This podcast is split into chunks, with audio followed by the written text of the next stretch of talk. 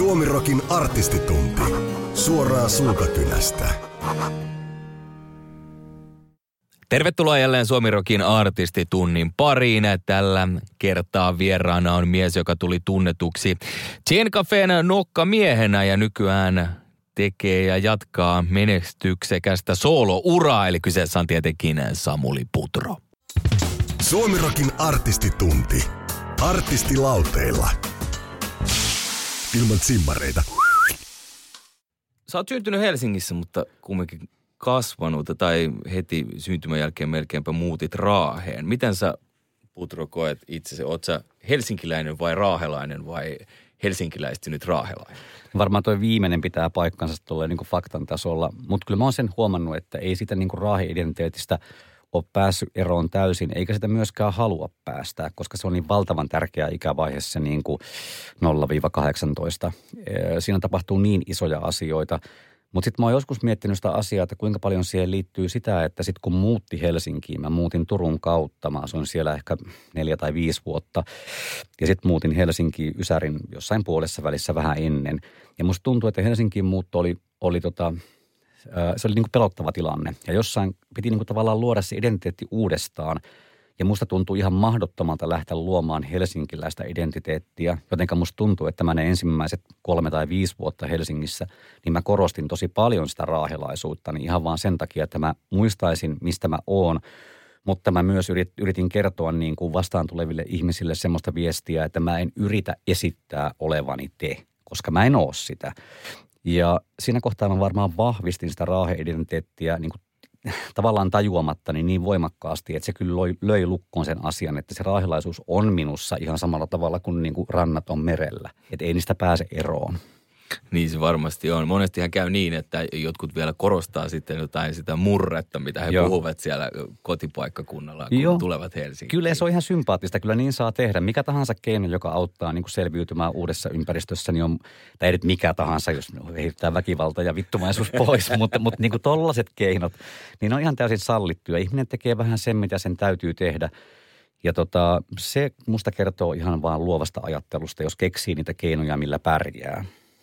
Mutta sitten kun musiikillinen ura alkoi Chain Cafeen kanssa, niin sitä ei perustettu Helsingissä eikä Raahessa, vaan sivusitkin tuossa, että muutit Turkuun. Ja 92 Turussa rockibändi sitten lähti pystyyn. Mitä, minkälaista aikaa toi oli sun elämässä? Öö, se oli, siinä tapahtui kauheasti uusia asioita ja se oli hyvin tota, pienimuotoista se elämä, koska tota, mä olin mennyt opiskelemaan Turkuun – mutta siitä ei tullut siis yhtään mitään. Et mä olin kolmen kuukauden jälkeen ulkona sieltä koulusta, enkä mulla myöskään ollut mitään tietoa mistään rakenteesta, niin kuin vaikka esimerkiksi työttömyysturvasta tai sosiaaliturvasta, joten mä rupesin vaan notkumaan. Sitten mulla ei oikein ollut virallista osoitettakaan, kun me oltiin sovittu yhden semmoisen tyypin kanssa, joka isännöi semmoisia taloja, jotka oli menossa remppaan siis Turussa niin kuin silleen tyylin kohta. Ja tota, me oltiin sovittu niin, että mä voin asua siinä kämpässä ja vähän niin kuin pimeästi maksaa vuokraa, eikä mulla tarvitse olla mitään virallista osoitetta, niin, niin, kuin niin kauan aikaa, kun se remppa tulee. Niissä taloissa ei ollut lämmintä vettä, eikä tota suihkuja, eikä mitään sellaista. Talvella piti pitää tota maitoa niin kuin tavallaan niin kuin ikkunoiden välissä, ulko- ja sisäikkunan välissä, koska ei ollut myöskään jääkaappia. Se oli kylmin paikka ja aina vaan toivo aamulla, että eipä olisi ollut niin paljon pakkasta, että se maito on jäässä, koska mä tykkään juoda kahvin maidon kanssa. Tämä, meininki. Mutta sitten niitä taloja oli vierekkäin silleen pohjalta niin kuin kuusi tai kahdeksan kahdeksan ja ne oli kaikki tavallaan semmoisia vanhoja ö, kerrostaloja, ö, kivitaloja. Ja sen piti alkaa sen rempan sieltä päästä, missä mä aloin, mutta jostain syystä tapahtui semmoinen juttu siinä välillä, että ne aloittikin toisesta päästä. Joten sitten yhtäkkiä mulla oli niinku aikaa silleen vuosi lisää – asua siinä kämpässä niin halvalla, että periaatteessa mä pystyin keräämään ne tyhjillä pulloilla ne tavallaan sen vuokrarahan. Se vuokra oli ehkä, en mä tiedä, 125 markkaa, todella vähän.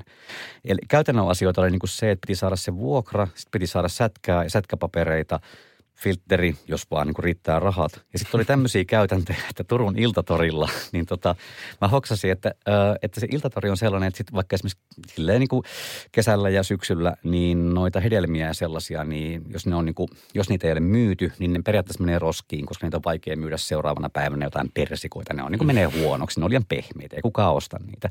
Niin mä siinä chuppailin aikana ja katselin sitä meininkiä ja tajusin, että tälle tämä menee niin kuin päivästä toiseen. Ja sitten otin niin kuin kilteimmän näköisen mummon sieltä ja kävin kysyä kysymässä sille vaivihkaa, että, että, tota, että jos nämä menee joka tapauksessa roskiin, niin onko tässä mitään mahdollista neuvotella, että mä niin kuin ostaisin teiltä niin kuin näitä pois ennen kuin te heitätte ne roskiin. Ja sitten mummo tajus tilanteen oli se tavalla, että no, ei mitään tarvitse maksaa niistä, että otat mitä otat, että joo joo, että roskiin nämä menee kuitenkin. Se on niin kuin tollasta se säätö.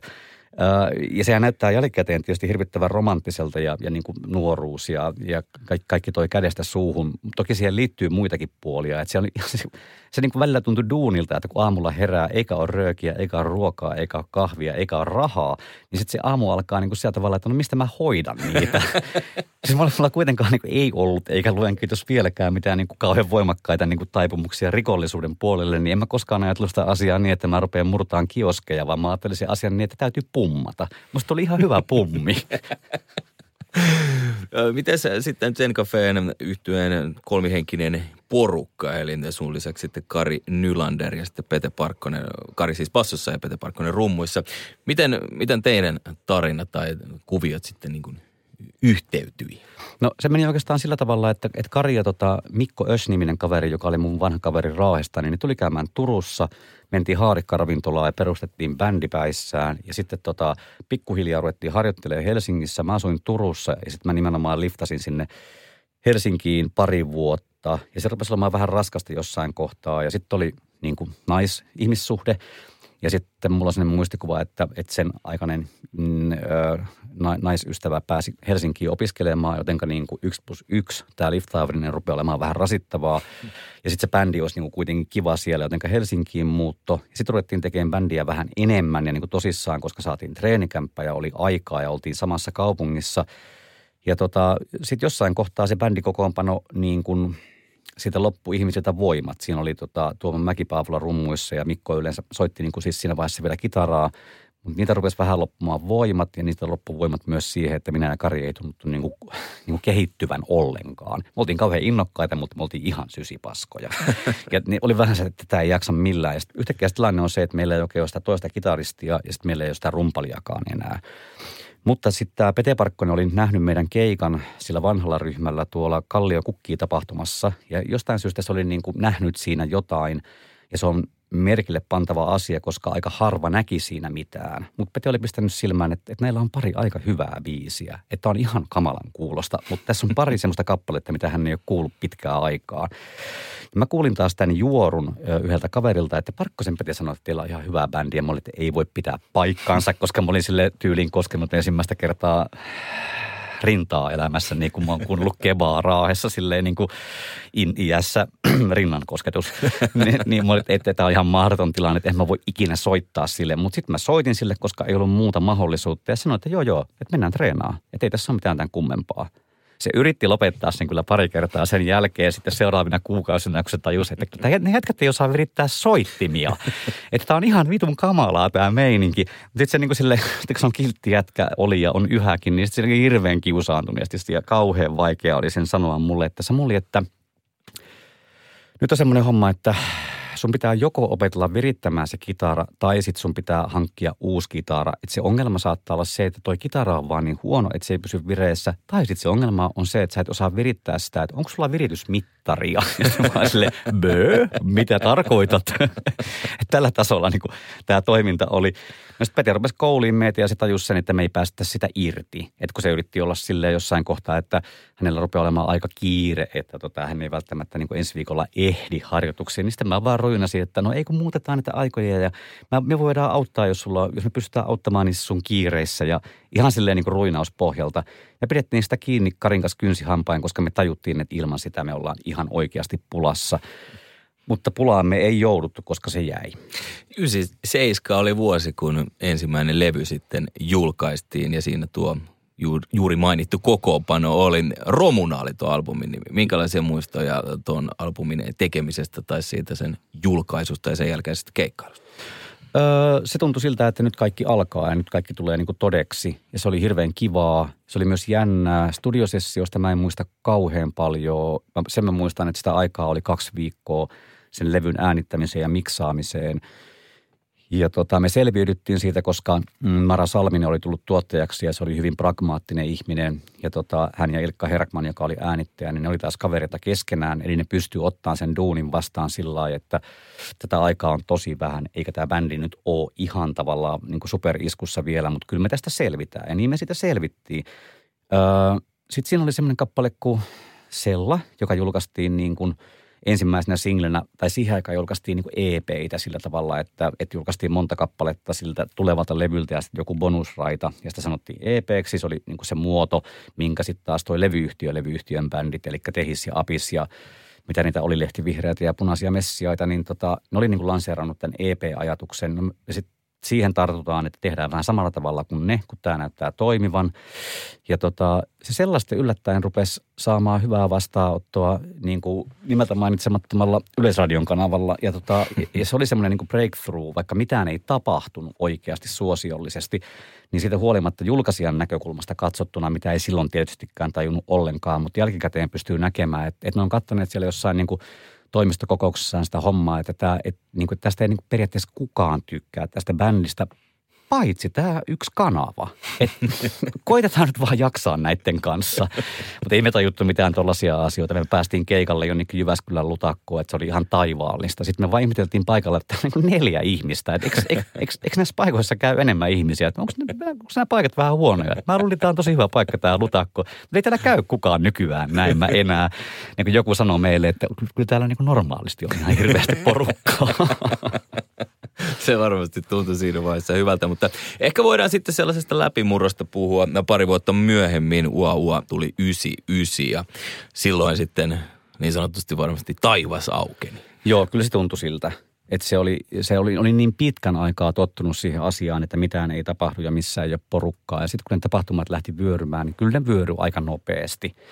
Että tota, Öö, mulla on semmoinen hyvin selkeä muistikuva siitä, että me soitettiin 99 Ilosaaressa. Se oli kesän viimeinen festivaalikeikka. Me soitettiin sunnuntaina päivällä niin kuin vanhassa sirkusteltassa, joka nyt ei ollut mikään valtavan, valtavan suuri, ei mikään Flown sininen teltta, mutta teltta kuitenkin se oli hieno paikka.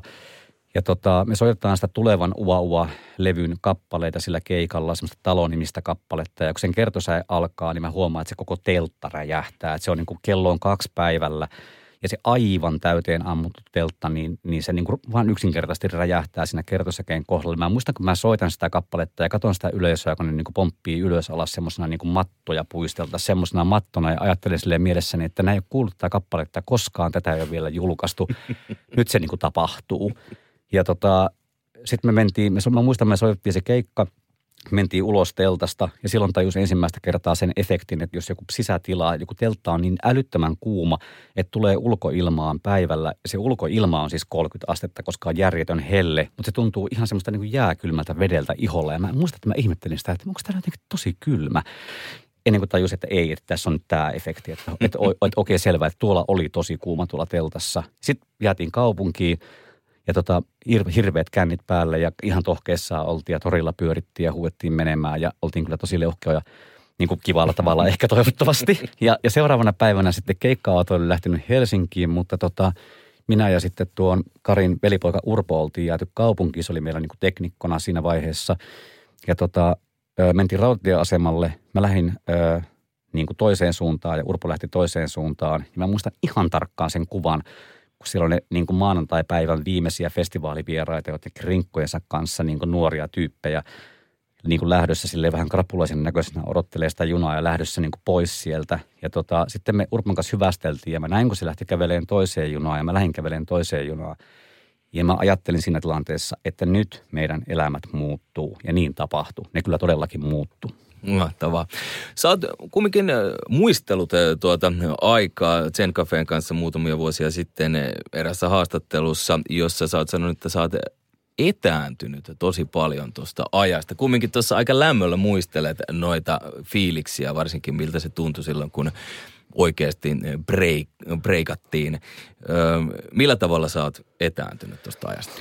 Mä oon etääntynyt sitä musiikista ja mä oon etääntynyt sitä esittämisen muodosta, että si- siihen aikaan se niin kuin juttu oli se, että niiden keikkojen oli oltava niin kuin tosi energisiä ja se semmoinen tietynlainen niin kuin yleisön kiihotusjuttu oli se, mitä niin kuin ihan tietoisesti niin kuin me ja kaikki muutkin teki. Että siihen liittyi tavallaan se, niin kuin se kaikki mukaan henki. Ja se itse musiikkikin oli niin kuin varsinkin alkuvaiheessa, niin se oli uptemposta ja siinä oli semmoista niin kuin tiettyä aggressiivisuutta ja niin kuin hyökkäävyyttä. Se oli niin kuin rock Se yritti olla rock sanan varsinaisessa merkityksessä ja, ja ne meidän esikuvat tuli jostain sieltä niin kuin, sieltä sielun veljet ajasta jostain 80-luvun puolesta välistä, jolloin Suomi rock oli niin kuin tosi eteenpäin menevää ja niin kuin energistä. Ja se oli tavallaan se tavoite.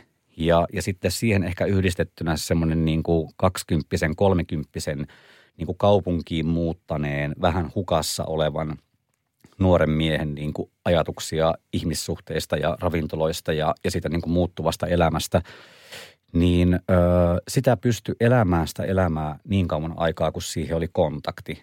Jossain kohtaa mä sitten ymmärsin 2000-luvun loppupuolella, että se kontakti siihen elämään ja niihin aiheisiin oli kadonnut.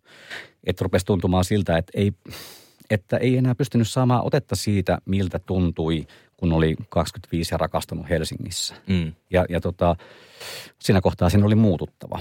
Mutta se on ihan totta. Siellä on toki kipeitä muistoja niin kuin missä tahansa niin kuin tiiviissä ryhmätyössä. Se tuo mukanaan tietynlaisia asioita ja – sitä niin sanotusta na- naamavitutusta ja, ja semmoisia luonteet rupeaa olemaan niin kuin liian tuttuja ja tavat rupeaa olemaan liian tuttuja pitkillä kiertueilla. Mutta siitä huolimatta se, mikä siihen päälle jää, niin siihen päälle jää tosi iso plusmerkki. Et sillä tavalla mä muistelen sitä hyvällä, mutta en mä kuvittele, että se oli pelkästään hyvää.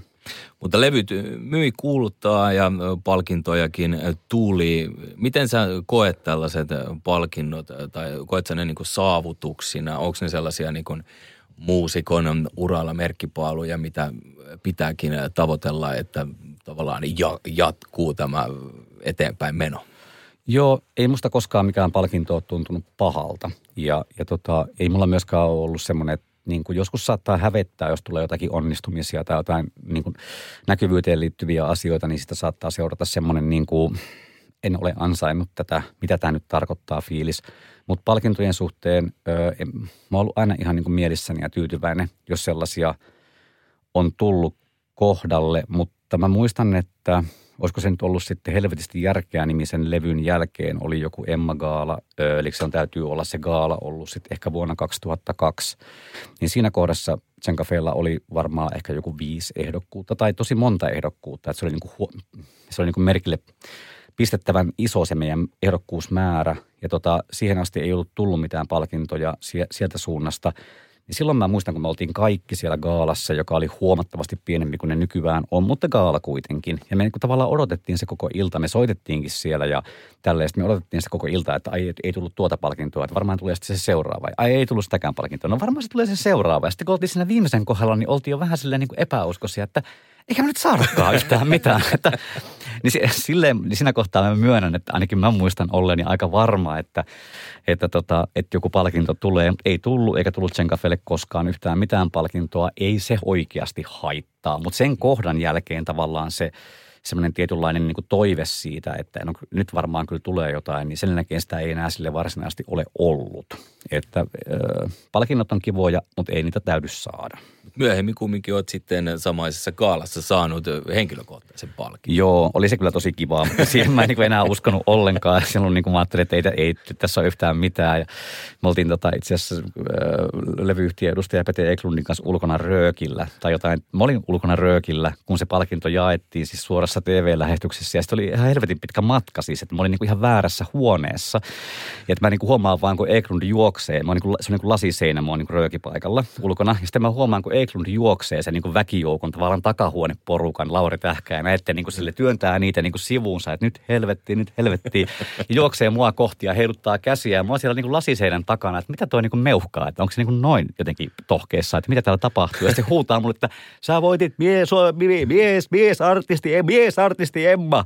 Sitten me juostaan jotain punaista mattoa niin kuin pitkään. Se lähetys on täysin niin kuin katkennut jo sillä tavalla, kun mä oon sen neljä minuuttia myöhässä ja sitten yrittää pitää jotakin puhetta ihan sille sytkärikäleessä sille sitä röökiltä tulossa. Ja sille, että se oli ihan antikliimaksi sitten se hetki, kun se vihdoin tuli. niin, mutta niin kai se yleensä sitten käy. No joo, joo. When you least expect. joo, joo, täsmälleen ju, juuri näin, kuin varas yöllä. Seitsemän albumia. Zen Cafe julkaisi ja viimeinen tuli syyskuussa 2006. Stop oli sen nimi ja sitten onkin tauko alkanut ja ainakin mitä yritin tuolta katsoa, niin vieläkin puhutaan määrittelemättömästä tauosta, eli ei ole tullut sellaista pistettä vielä sinne tuon lauseen perään. Mikä, mitä mietit tästä Zen Cafe-yhtiöstä nykyään? Onko, onko mahdollisuutta paluuseen?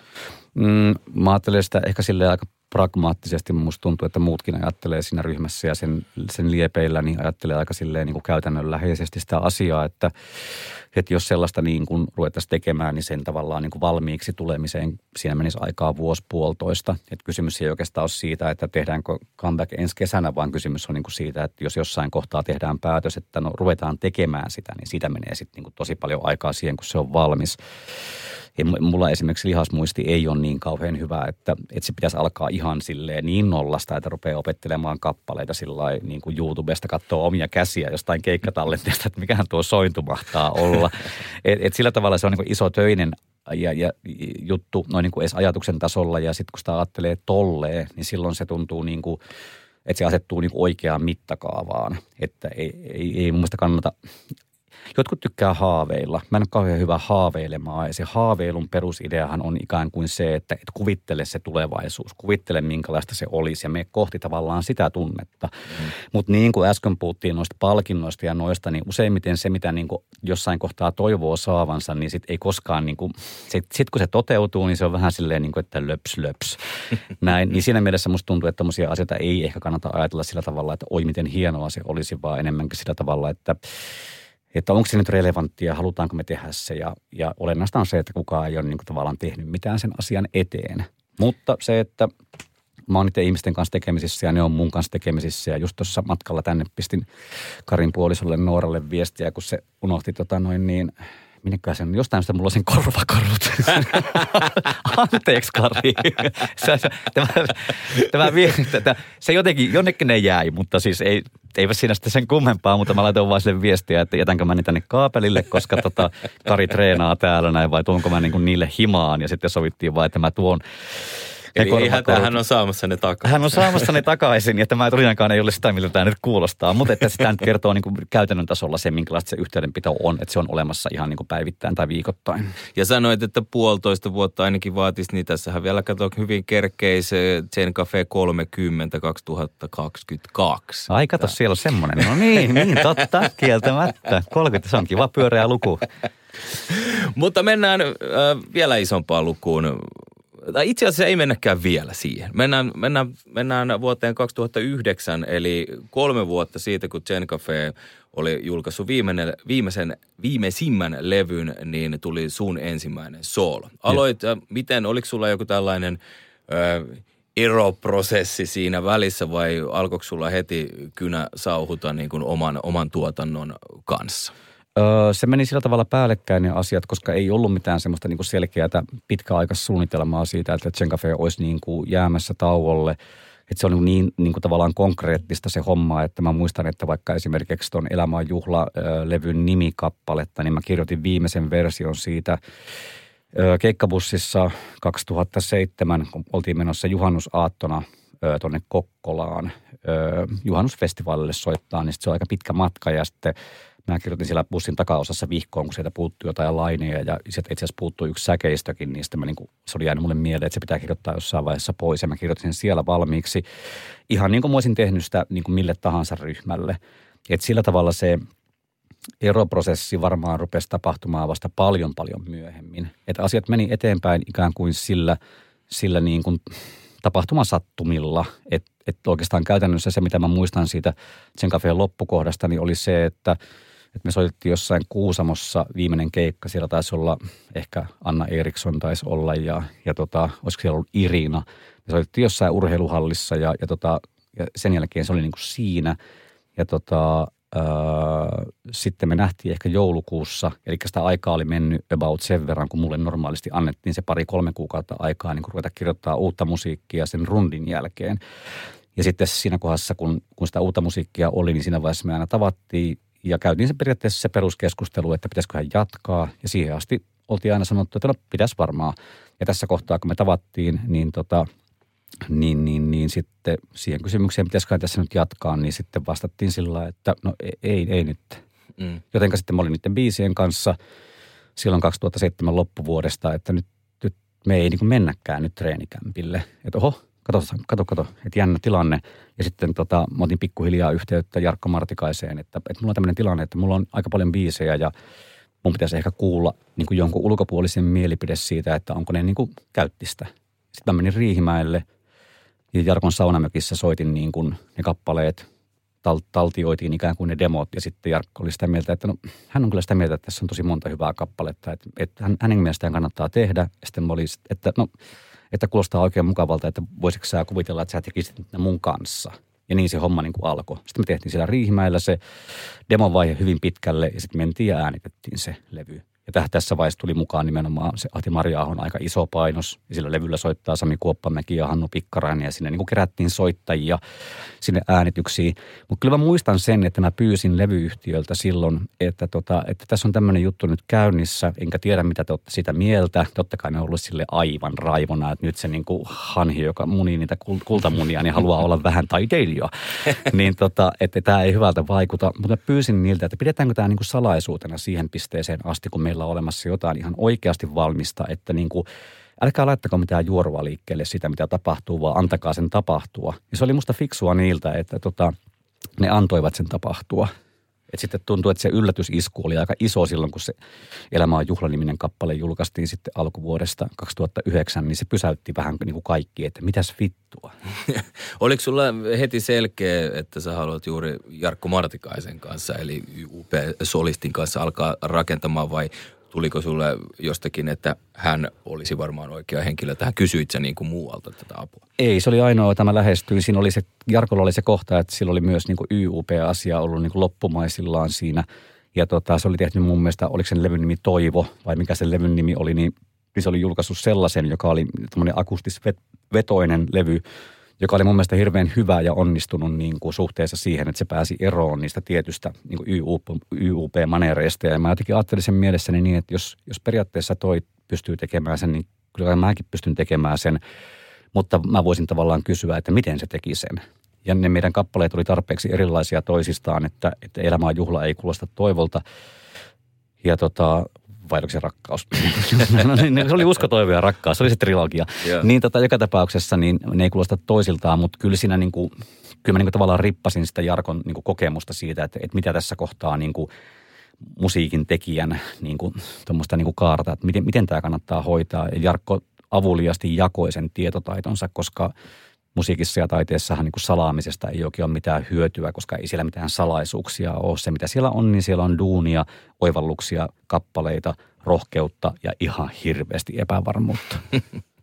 Tuossa aikaisemmin puhuttiinkin siitä, että sä oot etääntynyt sillä tavalla siitä Zen Cafeen musiikista, nopeatempoisesta uptempo-musasta. Miten sä oot solo-artistina nyt, kun oot reilu kymmenen vuotta tehnyt soolona, niin tekijänä muuttunut?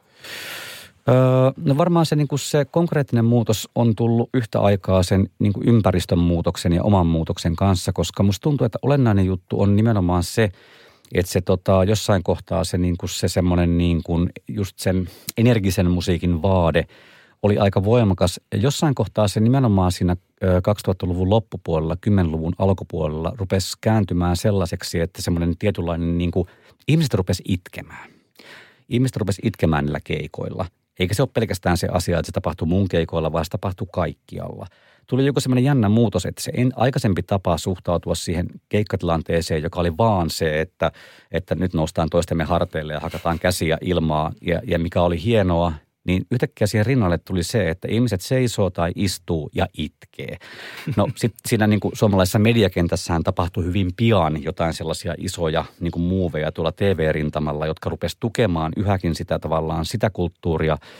Se tuntui hirveän oudolta, mutta mä myös tajusin sen sam- samaan aikaan sen asian, että hetkinen, se mitä mä oon ruvennut tekemään, niin niin se niin kuin tavallaan istuu nyt tähän muutokseen, että tämä ei ole ihan toivotonta tämä homma vaan periaatteessa siellä on olemassa niin kuin se yleisöä myös tämän tyyppiselle musiikille. Se tuntui hirveältä sattumalta, hirveän oudolta, mutta ei sitä voinut olla näkemättä. Ja se, ei, niin kuin se pointti ei oikeastaan ole se, että se olisi muuttanut sitä niin kuin musiikin tekemistä ö, sen takia, koska se muutos tapahtui jo aikaisemmin. Mutta tota, ikääntymisen myötä ja sen myötä, että oli laulanut 15 vuotta ryppäämisestä, niin tajus sen, että nyt se varmaan sitten voisi olla jotain muuta. Mitä sitä sitten ryppäämisen jälkeen tehdään sunnuntai-aamuna, silloin sitten ilmeisesti itketään. Itketään, näin se on. Uh, Kuusi levyä on sulta soolona tullut. Viimeinen on, viimeisin on Pienet rukoukset 2019 ja nyt ensi vuonna 2021 ää, heti alussa on ilmeisesti tulossa nyt sitten koko pitkä siitä tuo kesän tyynet hetket on ilmeisesti ensimaistiainen. Joo, pitää paikkansa kyllä. Tuommoiset ne suunnitelmat on. Se on hyvin pitkälle valmis se levy nyt ja, ja tota, se on helpottavaa. Jossain kohtaa mun oli niin kuin vaikea suhtautua siihen, että se semmoinen tietyn, tietyn niin kuin, että kun se levy saadaan valmiiksi, niin entisaikoina se julkaistiin silleen pohjalta kuukausi sen jälkeen CD ja lähdettiin keikoille. Ja nyt taas se niin kuin siitä levyn valmistumisesta, sitä ensimmäisestä singlestä niin kuin siihen julkaisuun saattaa olla puolikin vuotta aikaa. Se julkaisun logiikka on erilainen. Mutta se ei oikeastaan haittaa mua sen takia, koska mä tajusin sen, että, että se tyhjä aika, mikä siihen jää, niin sen voi vaikka esimerkiksi käyttää sillä tavalla, että rupeaa kirjoittamaan seuraavaa. Ja sen mä teinkin tänä kesänä. Mä menin hailuotoon kuudeksi viikoksi, koska – sattuneesta syystä ei ollut keikkoja eikä, tota, eikä juuri mitään muutakaan sen kummempaa tekemistä, niin mä menin, aloitin siellä niin kuin sille rennosti kirjoittamaan vähän mitä sattuu ja semmoisia kappaleita, mitkä niin kuin, ei mitään rimaa yhtään missään. Voi niin kuin mennä kohti tulevaisuutta, vaikka tavallaan edes se lähitulevaisuus ei olisi vielä valmis. Ja se on musta kauhean hyvä ajatus niin kuin ylipäätään elämässä muutenkin, että, että voi ajatella yhtä aikaa niin kuin lähelle, mutta voi ajatella yhtä aikaa vähän kauemmas – ja sitten taas ammatillisesti se, mikä hyöty siitä on, niin on se, että, että jos tämä vastaanotto tälle kappaleelle tai jos se vastaanotto sille levylle ensi vuonna olisi huono, niin silloin se aina heilauttaa tavallaan sitä niin kuin lauluntekijä-identiteettiä ja herättää niitä kysymyksiä, että osaanko mä enää tehdä yhtään mitään, kun nämä nyt näyttää väittävän, että en osaa. Se aina heilauttaa. Mä en ole koskaan ollut niin itse varma, että mä voisin ajatella, niin kuin, että paskat teistä, mä tiedän mitä mä teen. Kyllä mä aina niin kuin seuraan sitä keskustelua niiden julkaisuja ympärillä niin kuin hyvässä ja, ja myös pahassa. Joskus se vahvistaa, joskus se heikentää. Mutta nyt mä oon tehnyt kuusi viikkoa duunia sen jonkun hämärän kaukana olevan tulevaisuuden eteen, niin periaatteessa mä oon näyttänyt jo itselleni, että riippumatta vastaanotosta, niin mä oon niin kuin yhä laulun tekijä. Se on hyvä asia. Mahtavaa. Ja olet myös 50 vuotta. Kyllä. Onneksi olkoon siitä. Kiitos, kiitos. Sydämelliset onnittelut. Se on hieno ikä. Ja hieno oli myös äh, tapa, jonka, äh, jolla, tai jossa esiinnyit. Eli Kallion kirkossa. Se, oli, se on sun kastekirkko ja siellä myös äh, äitisi oli paikalla. Eli ei paljon tunnelmallisempaa tilannetta voisi olla. Kuvaile vähän, tai kerro vähän tuosta, mikä oli tässä ideana. Joo, siinä oli ideana se, että se olisi niin kuin konsertti, mutta että siihen tuotaisiin semmoisia asioita, mitä normaalisti konsertissa ei ole, koska se tilanne oli e- erityinen ja niin kuin sitä haluttiin myös alleviivata sitä sen erityislaatuisuutta. Se onhan olemassa semmoinen vanha ajatus, että siinä vaiheessa kun viihde, viihteen tekijällä ei ole enää mitään muuta korttia, niin se vaikka myy vanhan äitinsä, niin nyt se on siis kirjaimellisesti tehty, mutta, mutta tota, mutsi veti sen ihan helvetin hyvin sen homman ja se idea oli siinä se, Joanimen Minna oli siinä messissä ja sitä niin kuin kimpassa pyöriteltiin, että mitä siellä kannattaa niin kuin tuoda esille. Ja sitten keksittiin se asia, että voisi tuoda ikään kuin sitä maailmankuvaa, minkälainen Helsinki ja minkälainen Suomi oli 50 vuotta sitten, koska se oli kovasti varmastikin erilainen kuin se on nyt. Ja sitten sillä tavalla saadaan siihen sitä aika, aikaperspektiiviä ilman, että täytyy varsinaisesti muistella minua. Että tuossa kohtaa sillä tuli kakkahousu ja tuossa kohtaa se nousi kävelemään. Niin sillä tavalla, vaikka se oli ehkä hetkellisesti tavallaan lähestymiskulmana niin kuin söpö, niin musta tuntui siltä, että sillä oli kuitenkin selkeästi paikkansa. Ja sitten tota, äiti oli hirvittävän hauska. Että se hoiti sen homman hyvin, se hoiti sen hauskasti ja se oli skarppi. Öö, en mä ole sitä ihmistä koskaan elämässäni hävennyt, mutta kyllä täytyy sanoa, että tässä kohtaa mä olin kyllä todella ylpeä siitä. Varmasti. Mä luin Helsingin Sanomista, että äitis oli esimerkiksi kertonut 70-luvun Helsingistä sitä, että silloin opiskeltiin ammattiin ja sen jälkeen mentiin töihin. Toi mm. kuulostaa jo aika nykyään oudolta, koska oiskin näin suoraan. Kyllä, kyllä, joo. Ajatus kuulostaa tosi radikaalilta. Ensin, ensin opiskellaan ja sen jälkeen mennään korkeintaan pätkätöihin, jonka jälkeen ehkä opiskellaan lisää, jonka jälkeen taas mennään pätkätöihin. Ja, ja joo, mutta että, toki siis, niin, sehän liittyy myös moneen muuhun asiaan, että vaikka esimerkiksi avioliittomalli, että se ajatus siitä, että, että se kun avioliittoon mennään, niin sitten siellä myös pysytään. Että siinähän on semmoista tietynlaista pysyvyyttä siinä, ja tavoite, tavoite on pysyvyys ollut menneessä ajassa. Ja nyt musta tuntuu, että muutos itsessään on niin kuin hyve tässä nykyajassa. Ja, ja tot, näiden asioiden tiimoiltahan on ilmiselvästi nähtävissä, että molemmissa on puolensa. Mä en voi ikinä uskoa, että ennen kaikki olisi ollut paremmin. Ja, ja, ja tota, mutta samaan aikaan mä tietystikään en voi olla sitä mieltä, että kaikki uudet asiat olisi niin kuin pysyviä tai hyviä asioita. Että elämä on niin järjettömän rikas, että sisältää niin, kuin, niin kauhean monenlaisia asioita, että se on vähän sama kuin rupeaa sille erottelemaan niin jotakin pisaraa sateella, että mikä niistä on paras. Miten se 50 vuotta nyt täynnä, niin onko huomattavissa minkäännäköistä tämmöistä 50 villitystä, missä, mistä joidenkin kohdalla puhutaan esimerkiksi nopeista moottoripyöristä tai muusta tällaisesta. Viittaat siis tatuointiin ja nuoriin naisystäviin tai miksei nuoriin miesystäviin. Ei, ei ole vielä mitään sellaista havaittavissa, mutta mä juttelin eilen just yhden kaverin kanssa, joka kertoi, että, että hän oli ajatellut siis ihan oikeastaan siihen niin päivään, synttäripäivään asti, että onpa jännää, kun tämä ei tunnu miltään. Ja sitten herännyt silloin aamulla siihen niin kuin synttärikorttiin, jossa, jonka oli saanut postissa, jossa oli ollut se luku ja sanoi, että, että se oli niin kuin, vähän niin kuin olisi mennyt jalat alta, että ei tämä, tämä voi pitää paikkansa, että missä välissä tässä tapahtui näin. Mä en ole vielä huomannut mitään sellaista asiaa. Se, mitä mä oon huomannut, niin on se, että mi- mihin varmaan niin tuossa jo aiemminkin viitattiin, niin siis siihen ajatukseen, että 45 jälkeen elämä on ollut vähän helpompaa kuin se oli ennen 45. Että musta, mulla on semmoinen olo koko ajan, että, että tota, ja kop, kop, kop, että, että musta saattaa tulla ihan kelvollinen 50 Varmasti. Ja varmasti ihan kelvollinen kiertue on nyt alkamassa, eli Putro 50. Marraskuussa tuo homma ainakin meikäläisen tietojen mukaan on lähdössä käyntiin. Kerro hieman mitä, mistä tässä on kyse. Ilmeisesti kumminkin viedään konserttisaleihin. Joo, konserttisaleihin viedään ja seurataan luonnollisesti sitä, mitä tota ajassa tapahtuu ja seurataan myös sitä, mitä, mitä tota hallitus päättää ja mennään sen mukaan. Tällä hetkellä kaikki näyttää siltä, että se on mahdollista tehdä, on mahdollista noudattaa rajoituksia, koska ne paikathan on hirveän isoja, jolloin niin kuin kaikki nämä käytännön asioihin liittyvät asiat on, on niin kuin tehtävissä – ja tota, mä rupesin kirjoittamaan sitä Petterssonin Aksen kanssa ehkä niin kuin viime vuoden lopulla. Me ollaan sitä kirjoitettu sitä käsikirjoitusta ja mietitty niitä vaihtoehtoja, mitä asioita sinne kannattaisi tuoda mukaan, mitä haluaisi tuoda mukaan. Ja nyt, että tota, kun saatiin tuo sinkku julkaistua, niin nyt pitää palata tavallaan niin kuin siihen niin kuin mailiketjuun, että mitäs me nyt oltiinkaan mietitty ja ruveta purkaan sitä. Se on musta kiva työtapa, että tehdä tavallaan sitä kässäriä aika tarkasti ja tuoda niitä ideoita mukaan siihen. Ja sitten vasta kun se on valmis, niin sitten siirtyä harjoitteluun.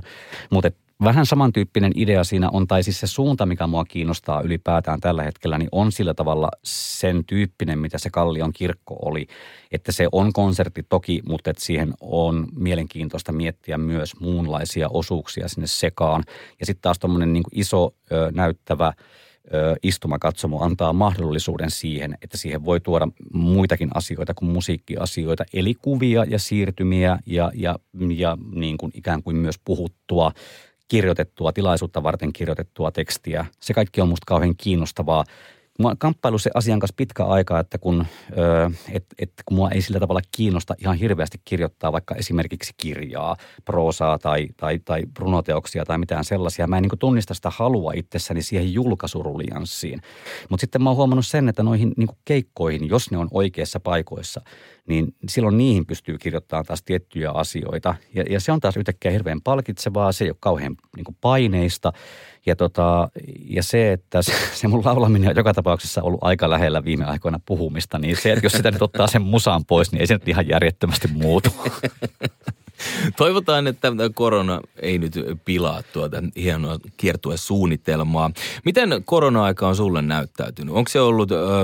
Sä oot sanonut esimerkiksi tuossa julkaisussa, tai silloin kun nuo julkaistiin, että tämä Putro 50 vuotta tulee, että ähm, vuosien aikana o, olen myös oppinut viihtymään yksinäisyydessä. Silti kaipaan kontaktia ihmisiin, vapaata liikkumista ja pelotonta kesää. Onko tämä ollut sulle luovaa vai tylsää aikaa? On se ollut luovaa aikaa. Siinä oli tota, ensinnäkin siinä oli se levyn tekeminen päällä – että äänitykset saatiin valmiiksi vähän ennen sitä maailman taitetta.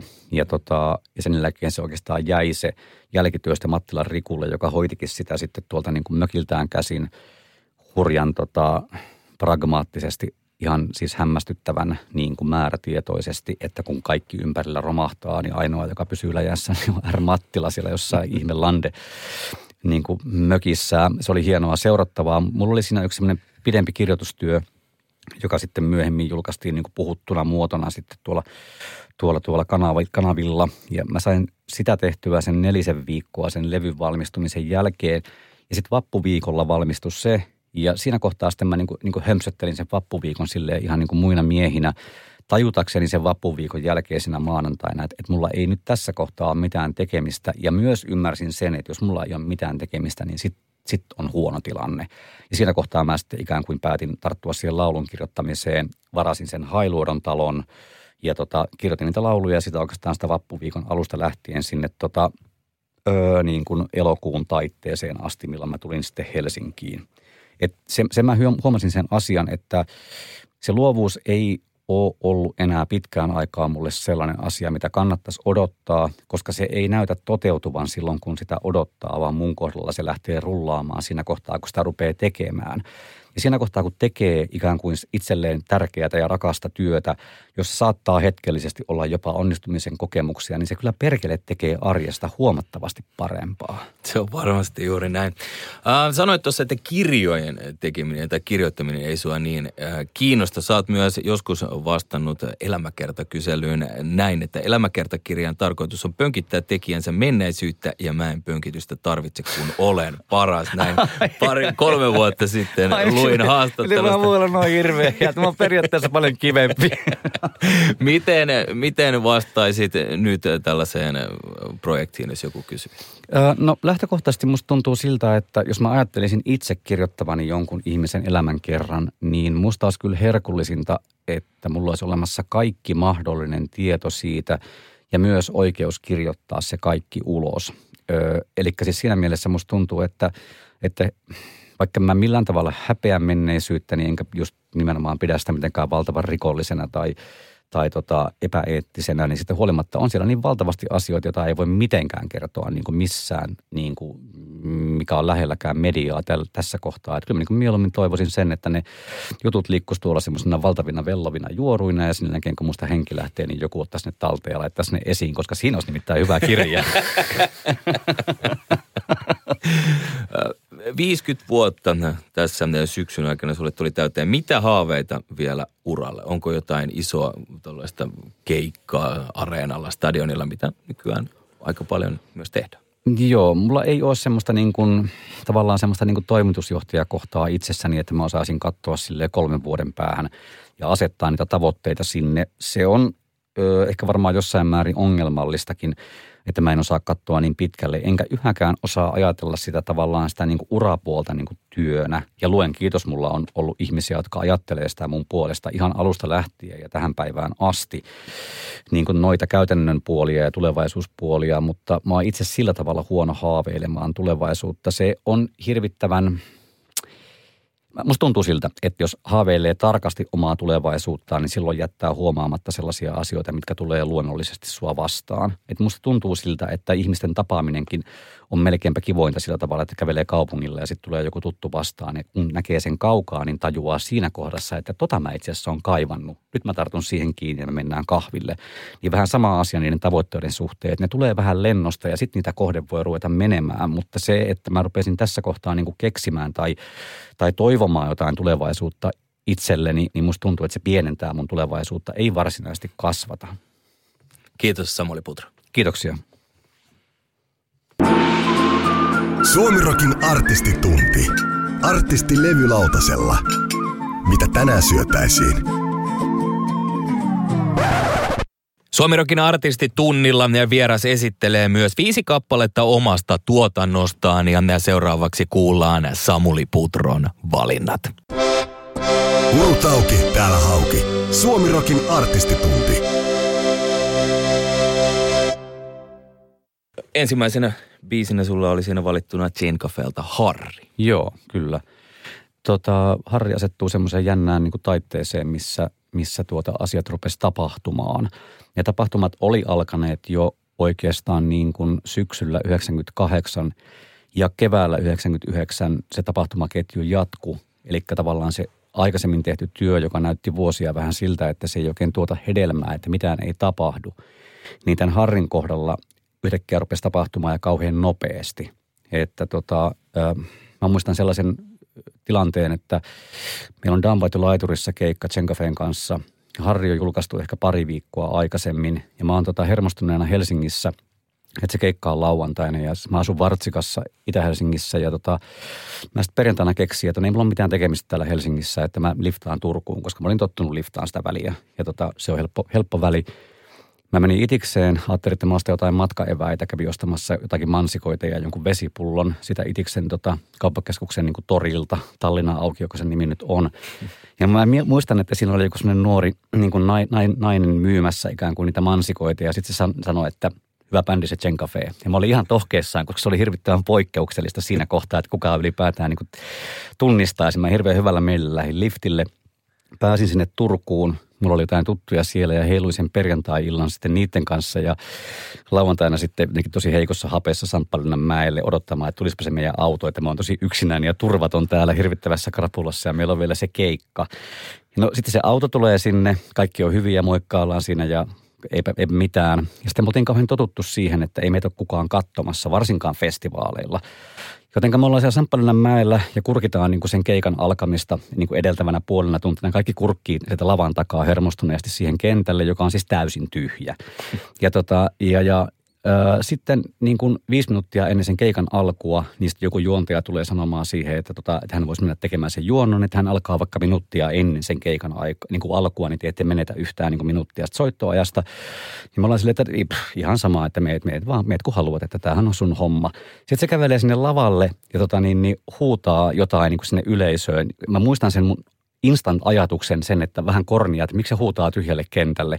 Ja sitten niin kuin semmoinen niin kuin 8000 ihmisen niin kuin takaisin huuto. Että se tuli semmoisena niin kuin vyörynä sinne lavan taakse. Me ei tajuttu sitä, kun ne ihmiset oli tulleet täsmällisesti sitä keikkaa katsomaan. Katsottiin toisiamme siellä lavan takana, että mikä tuo ääni on. Me en ollut koskaan kuullut sellaista ääntä, mikä lähtee niin isosta ihmismäärästä, kun ne huutaa jotain joo tai jotakin tällaista. Ja aivan paskat housussa kävellään lavalle ja soittaa harria. Ja siinä kohtaa mä tajusin, että nyt tämä menee. Että se vastaanotto oli aivan erilainen niin kuin kertaakaan aikaisemmin. Mahtavaa. Ekana valintana Jen Cafeelta Harri, entä sitten Samuli Putro toisena valintana? Toisena valintana on Jen Cafeen pihailmasadetteja, joka tota, oli kaikkinensa, se ei ollut niin kuin helpoin mahdollinen kohta sit, sitä niin kuin tekemistä. Siinä oli jonkun verran tullut jo paineita, koska asiat oli menneet koko ajan niin kuin sit vähän isommaksi ja isommaksi – mutta meillä oli aivan hirveän hyvä tekemisen meininki sen ryhmän sisällä, joten ne paineet tuli ihan puhtaasti ulkoa päin. Ja tota, se liittyi semmoiseen aikaan, että kokoelmalevyt oli, niin kuin, kokoelma CD-levyt oli niin kuin potentiaalisesti ihan niin kuin myyvä formaatti. Ja tota, niihin piti panostaa sillä tavalla, että niissä julkaistiin kaksi julkaisematonta kappaletta – ja me jul, tota, ruvettiin harjoittelemaan tuommoista tavallaan jokainen on surullinen nimistä kappaletta ja sitten tuommoista pihailmasadetta ja nimistä kappaletta.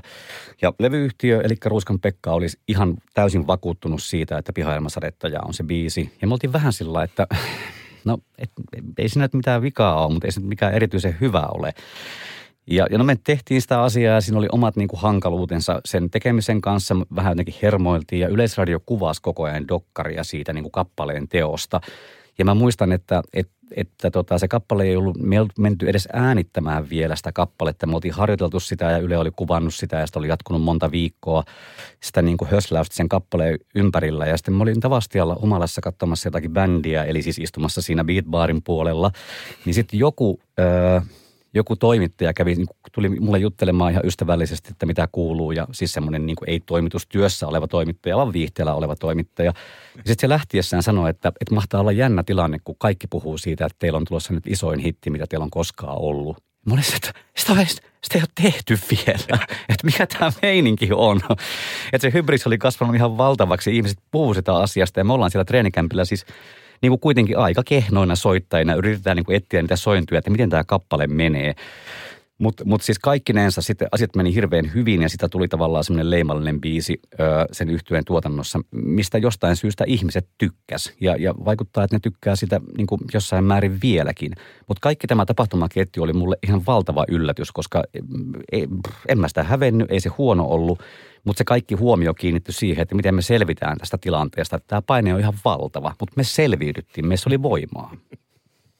Loistavaa. Pihailman sadetta ja toisena valintana Samuli Putru, mikä on kolmas kappale valinta. Kolmas kappale valinta on sitten jo soolotuotannon oikeastaan niin kuin ensimmäisen levyn ensimmäinen kappale. Se nimi on Mitäpä jos. Ja se ei ole mikään niin kuin valtava ö, radiokappale, ö, mutta mä oon huomannut sen, että se on säilynyt ö, omassa keikkasetissä semmoisena vakkaribiisinä. Ja sitten mä oon huomannut sen, että se näyttää osuvan niin kuin erilaisiin ikävaiheisiin kuulijoilla – että tota, ikääntyminen, vanheneminen, keski-ikäistyminen, ne ihmiset pystyy samaistumaan siihen kappaleeseen, mutta sitten yllättäen jossain kohtaa alkoi tällainen käänne, että sosiaalisen median kautta mä huomasin öö, sellaisen asian, että nuoriso rupesi niin tatuoimaan sitä. Nimenomaan sitä mitäpä jos lausetta tai mitäpä jos sä pelkäät turhaa tai että elämä tapahtuu siinä aikana. Ne rupesi tekemään tatskoja siitä lainista. Että okei, että tämä resonoi nyt jossain semmoisessa ryhmässä, minkä mukaan tuloa mä en enää odottanut millään tavalla.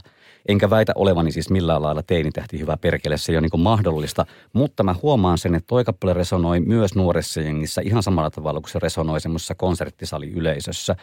Ja se on ihan älyttömän kivaa popmusiikissa se, että vaikka joku asia ei näytä hitiltä, ei niin kuin reaaliajassa eikä myöhemmin, niin se elää jotain semmoista omaa elämäänsä siellä semmoisessa aluskasvillisuudessa. Niin siitä tulee aina semmoinen olo, että että tota, voi onnistua niin monella tavalla. Kuin myös tavallaan sit siirtymänä sinne soolouralle ja siihen soolotekemiseen, niin se kohta oli niin kuin hyvin pelottava just noista samoista kysymyksistä johtuen, että voiko tämä enää onnistua. Että sen yhtyeen painolasti oli aika iso, mutta sitten mulla ja Martikasen Jarkolla oli hyvin vakaa näkemys siitä, mitä me ollaan tekemässä. Ja, ja sitten varsinkin, kun me saatiin tuota Ilkka Herkman äänittää se albumi ja sitten varsinkin kun me saatiin Ahti Marja tekemään jouset sille koko albumille, niin musta tuntuu, että ne Ahdin jouset oli se asia, mikä oli se viimeinen niin kuin itkunpuristaja näissä kappaleissa, jotka on Elämään juhlalevyllä. Mahtavaa.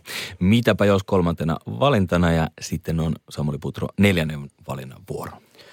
Öö, no olet puoliseni nyt on semmoinen kappale, että öö, se tuli niin kuin hyvin tarpeelliseen kohtaan. Että se on kolmannella soololevyllä. Ja tota, siinä oli semmoinen kohta, että jotain pitää tapahtua. Että se oikeastaan se niin kuin alun muutoksen Elämä on juhlalevyn ja Älä sammu aurinkolevyn niin kuin aikaansaama innostus, että nyt tämä tekee jotain ihan muunlaista ja se niin kuin näyttää pystyvänkin siihen jossain, jossain mittakaavassa, niin se niin kuin kuorma oli ikään kuin syöty. Ja siinä oli semmoinen kohta, missä joutui kyseenalaistamaan – niin kuin taas sen asian, että, että onko tämä niin kuin mahdollista jatkaa ylipäätään. Mä olin tullut niin kuin 40 yli ja se on niin kuin vaikea kohta se nelikymppisyys, koska tota, henkisesti yrittää jotenkin vielä vähän niin kuin roikkua siellä kolmikymppisyydessä ja kuvittelee, että olisi olemassa vielä joku kontakti kaksikymppisyyteenkin. Mutta oikeasti rupeaa olemaan sellainen tilanne, että tajuaa sen sille psykofyysisesti, että näin ei ole. Ja siinä oli niin kuin useampia niin kuin hankalia vuosia silleen – sen aiheen tiimoilta, että, että voiko olla relevantti popmuusikko Suomessa yli nelikymppisenä. Ja tota, mä kamppailisin asian kanssa aika paljon ja luen kiitos pääsin siitä yli, mutta vasta oikeastaan niin kuin 45 jälkeen, koska yhtäkkiä tuli, tämä nyt on tämmöistä numerologiaa, ei tällä ole sillä tavalla mitään merkitystä, mutta tuli semmoinen olo, että hetkinen, että mä oon ollut aika paska nelikymppinen, mutta periaatteessa musta saattaa tulla hyvä viisikymppinen. Ja sitten taas viisikymppinen on niin älyttömän kaukana 22-vuotiaista, eli siitä niin popmusiikin kuluttaja niin prime-iästä, että sitä on aivan turha rimpuilla siellä, vaan silloin mennään tavallaan ihan eri suuntaan. Mennään semmoiseen Dave Lindholm, Bob Dylan, tiedätkö, niin kuin sellaiseen suuntaan, Johnny Mitchell suuntaan, semmoiseen niin kuin, tämä on hirvittävä sana sanoa ääneen, enkä mä kuvittele, että olisin, enkä mä kuvittele, että musta tulisi, mutta periaatteessa siinä vaiheessa ei tavoitella enää niin kuin nuorisoasemaa, vaan siinä vaiheessa ruvetaan tavoittelemaan niin kuin klassikkoasemaa. Tämä Olet puolisoni nyt kappale tuli sellaiseen kohtaan, että se siirsi tavallaan sen jälleen kerran mahdolliseksi. Että musta tuntuu, että okei, että on olemassa yleisöä ja voi myös laulaa semmoiselle yleisölle, joka ei tosiaankaan ole nuorta, vaan tässä tapauksessa kirjaimellisesti tosi vanhaa. Se tuntuu musta onnistumiselta. Mahtavaa. Olet puolisoni nyt neljäntenä valintana ja Samuli Putro vii, viho viimeisen eli viidennen kappaleen vuoro. No tämä viimeinen kappale on niin kronologisesti oikeastaan loogisin laittaa olemaan sen niminen kappale kuin Kesän tyynet hetket, mikä on hyvin tuore kappale tässä kohtaa, mutta jos ajattelee jatkumon mielessä, niin se on kiva päättää siihen. Se on yhden sortin piste, vaikka mä toivon totta kai, että se on pilkku. Tämä on uusi kappale. Uusiin kappaleisiin liittyy aina vastaanottoon niin kuin liittyviä jännitysmomentteja. Mutta musta tuntuu, että tällä kertaa kun me tehtiin tota kappaletta ja koko levyä, joka on siis tässä kohtaa jo äänitetty ja julkaistaan sitten, kun se julkaistaan. Me tehtiin sitä Riku Mattilan kanssa ja tota, meillä oli aika selkeät linjat. Me oltiin tuossa aikaisemmalla levyllä, jonka nimi on Pienet rukoukset, niin löydettiin jotain sellaista – mitä ei aikaisemmin ollut olemassa, tai se oli ollut ainakin vähän aikaa hukassa. Ja se on niin kauhean yksinkertainen asia kuin se, että tällä hetkellä niitä mun kappaleita kannattaa taltioida sillä tavalla, että, että me mennään studioon ja mä soitan ja laulan sen laulun läpi mm, 1-4 kertaa. Riku äänittää sen ja sen jälkeen me ruvetaan miettimään, että mitä siihen kannattaisi tehdä. Periaatteessa ilman klikkiä antaa se svengata niin kuin se svengaa, koska mä en ole vieläkään hyvä soittaja, enkä mä vieläkään ole hyvä laulaja. Jos niitä asioita rupeaa erittelemään niin kuin yksittäisenä asiana, niin se on parhaimmillaan keskinkertaista, mutta mä oon huomannut sen asian, että hetkittäin nuo asiat toimii yhtä aikaa tehtynä sille ihan okosti. Ja silloin siihen tulee semmoinen oma persoonallinen ääni, joka ei, kuulosta hyvältä, mutta se ei kuulosta keneltäkään muulta. Ja sen takia musta on onnistuminen. Plus, että mä nostan tässä kohtaa ton Anssi Vexbyn esille, koska ihan samalla tavalla kuin Ahti Marja-aho aikaisemmin, niin nyt Anssi Vexbyn niin kuin onnistuminen semmoisessa niin kuin itkua puristavassa jousiarissa on ilmiselvästi kuultavissa. Suomirokin artistitunti. Se on tässä.